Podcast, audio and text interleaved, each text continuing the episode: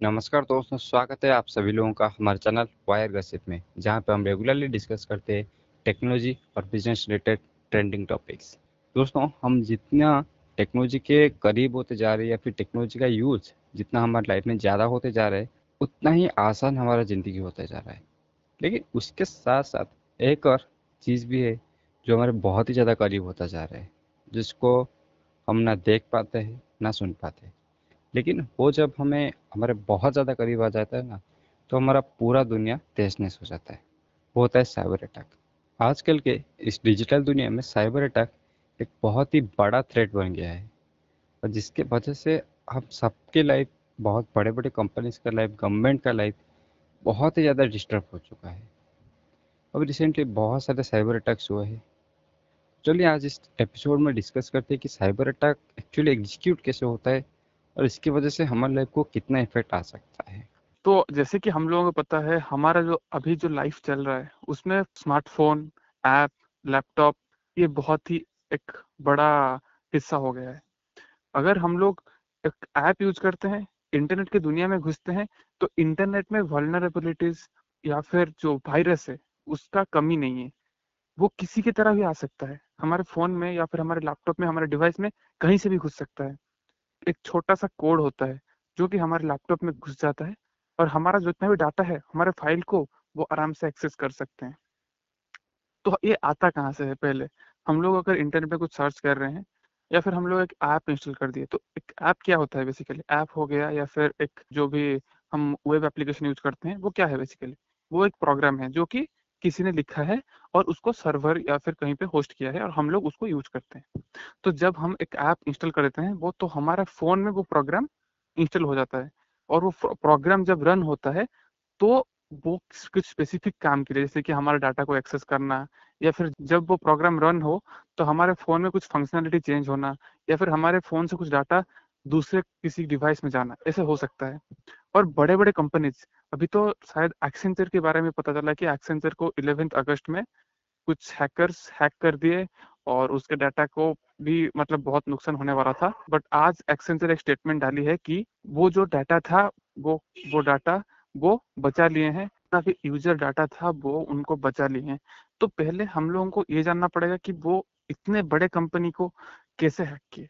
तो पहले वो लोग ढूंढते हैं कि हमारा जो डिवाइस है या फिर हमारा जो नेटवर्क है उसमें बग कहाँ है। वो नेटवर्क में घुसने के लिए एक कोशिश करते हैं। ये जितने भी बड़े बड़े कंपनीज़ हैं या फिर जितने बड़े बड़े ऐप हैं, जैसे गूगल के ऐप हो जाए या अच्छे कंपनीज़ के ऐप हो जाए तो वो पहले से ही एनक्रिप्टेड होते हैं। उनका सिक्योरिटी बहुत अच्छा होता है। उसमें जितने भी वर्क होते हैं, वो रेगुलरली उसको चेक करके क्लियर करते हैं ताकि कोई उसमें घुस के उसमें कुछ अल्टर ना कर पाए।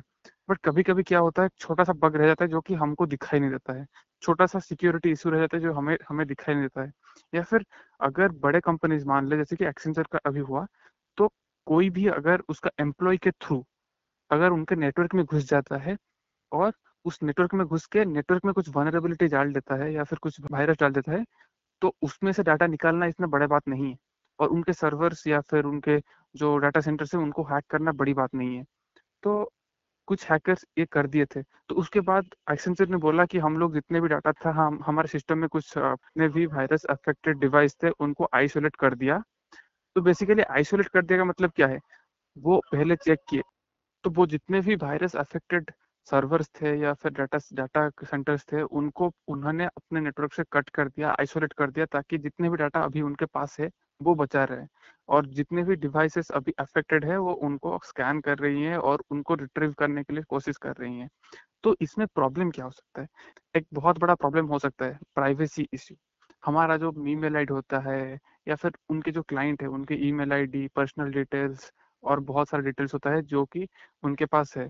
अगर वो लीक हो जाती है, एक तो कंपनी के ऊपर से ट्रस्ट उठ जाएगी दूसरी बात, वो डाटा मतलब वो जो डाटा मिलेगा उनको, वो उसको बेच भी सकते हैं और बेचने के बाद दूसरी कंपनी उसको किसी भी तरह से यूज़ कर सकते हैं। और जैसे कि आजकल हम लोग ऐप हो जाए या फिर डिजिटल प्लेटफॉर्म बहुत यूज़ करते हैं और जितने भी कंपनीज़ हैं सब हमारे डाटा कलेक्ट करते हैं। जैसे कि हमारे ईमेल आईडी, पासवर्ड, हमारे ऑर्डर हिस्ट्री, बहुत सारा डाटा हमसे कलेक्ट करते हैं। कुछ कुछ कंपनी जैसे कि हमारा क्रेड हो जाए, मान लो क्रेड वो हमारे क्रेडिट कार्ड डिटेल्स भी अपने पास रखती है। और कितने ऐप्स जो कि हमारा बैंक डिटेल्स भी अपने पास रखती हैं। अगर उन लोगों को हैक कर दें तो उनको हमारा पूरा लाइफ के बारे में पता चल जाएगा। उनको हमारा शॉपिंग स्टाइल पता चल जाएगा। हम उनको हमारा पूरा पूरा ही बैंक डिटेल्स पता चल जाएगा। तो कितना खराब हो सकता है सिचुएशन इस सबसे। बस इतना ही नहीं रोहित। अभी एक्सेंचर तो छोड़ तो एक, एक कंपनी है बस। हम जानते हैं कि इसराइल डिफेंस और टेक्नोलॉजी में कितना आगे रहता है। अगर किसी भी कंपनी को अपना पहला ऑफ़िस खोलना है तो पहले इसराइल को चूज़ करते हैं, जिसका एग्ज़ाम्पल देख सकते हो तो माइक्रोसॉफ्ट ओराकल गूगल सबका एक बड़ा बड़ा ऑफ़िस इसराइल में है। इतना ज़्यादा टेक्नोलॉजिकली एडवांस है। अभी चाइना ने एक साइबर अटैक लॉन्च किया था कुछ ही दिन पहले, लगभग तीन से चार दिन पहले। एक इतना बड़ा साइबर अटैक इसराइल की डिफेंस इंडस्ट्रीज़ टेक इंडस्ट्रीज़ सब पे लॉन्च किया था। तो इसराइल बहुत बड़ा एक साइबर अटैक का अभी फेस किया है। और एक्चुअली साइबर अटैक में होता ये है ना, क्योंकि कोई भी एक फर्म पूरी तरह से अपने ऊपर ज़िम्मेदारी नहीं लेता, एक टेरिस्ट अटैक नहीं होता। ये इसी तरह से होता है कि इसका कोई प्रूफ ही ना रहे, इसका कोई फुटमार्क ना रहे। तो इस तरह से साइबर अटैक ये होता है तो कल्प्रिट को पकड़ने भी बहुत ज़्यादा मुश्किल होता है। हम पहले एक ट्रेडिशनल वार फेस करते थे, उसके बाद बायो वार आ गया, जो कि अभी कोविड नाइन्टीन चल रहा है, उसको हम बोल सकते हैं बायो वार मुझे लगता है उसके बाद साइबर वार पूरी दुनिया को कैप्चर करने वाला है। हाँ यशराज ये तुम सही बोले कि डिफेंस जो है, उसमें बहुत सारा इंटेल रहता है, लोगों का इंटेल रहता है। यूज़र्स क्या करते हैं? मतलब अगर अमेरिका और चाइना का भी वार चल रहा है तो उनके वो लोगों, लोग क्या कर रहे हैं? उनका डिफेंस क्या कर रहा है? उसको जानना चाइना के लिए बहुत इंपॉर्टेंट है। अगर उसको वो डाटा मिल गई तो पूरा प्लान फ्लॉप हो जाएगा यूएसए का, अगर कुछ प्लान कर रहे हैं तो। तो एक बहुत बड़ी प्रॉब्लम में फंस सकते हैं अगर ये सब अटैक होने लगे। और डिफेंस का इंटेल जैसे कि आ, कौन क्या मिसाइल बना रही है या फिर जो इंटेलेक्चुअल प्रॉपर्टी राइट होता है उनका वो भी लीक हो रही है सबकी वजह से। ब्लू जो कि बोलते हैं ब्लू भी लीक हो रही है इसकी वजह से। इसके अलावा हम लोग को जैसे पता है कि आजकल जो इंटेल है या फिर प्रोग्रामर्स हैं वो बहुत ही अच्छे होने लगे हैं और वो लोग ये सब करते हैं।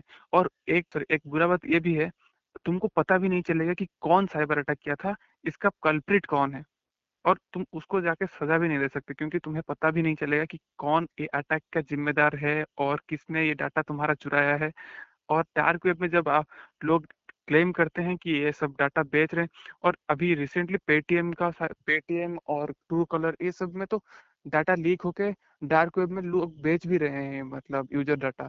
तो और और सोच लो, मान लो अगर किसी बैंक का ऐसे हैक कर दिए, उसका अगर सिक्योरिटी सिस्टम को क्रैक करके अगर हैक कर दिया किसी बैंक का पूरा डिटेल्स तो हमारा पैसा तो पूरा गायब, एक कंट्री का इकोनॉमी पूरा डूब जाएगा अगर ऐसा हो जाएगा तो।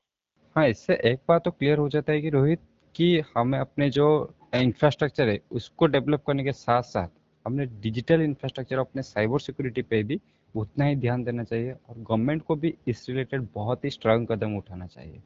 तो देखते हैं साइबर सिक्योरिटी और साइबर वार ये आगे किस मोड लेता है और कितने ऐसे इंसिडेंट्स हमें फ्यूचर में दिखाई देते हैं। आई होप कि इंसिडेंट्स जितना ज़्यादा कम हो सके, उतना अच्छा है। और हम लोगों को भी सावधान रहना चाहिए, किसी भी आपको बिना मतलब के सारी चीज़ों पे अलाउ नहीं करना चाहिए। सोच समझ कर अगर उसी चीज़ का आपको ज़रूरत है, तभी आपको परमिशन देना चाहिए ताकि वो आप, आपके मोबाइल का उस चीज़ एक्सेस ले सके। तो इसी के साथ आज का एपिसोड ख़त्म करते हैं। धन्यवाद।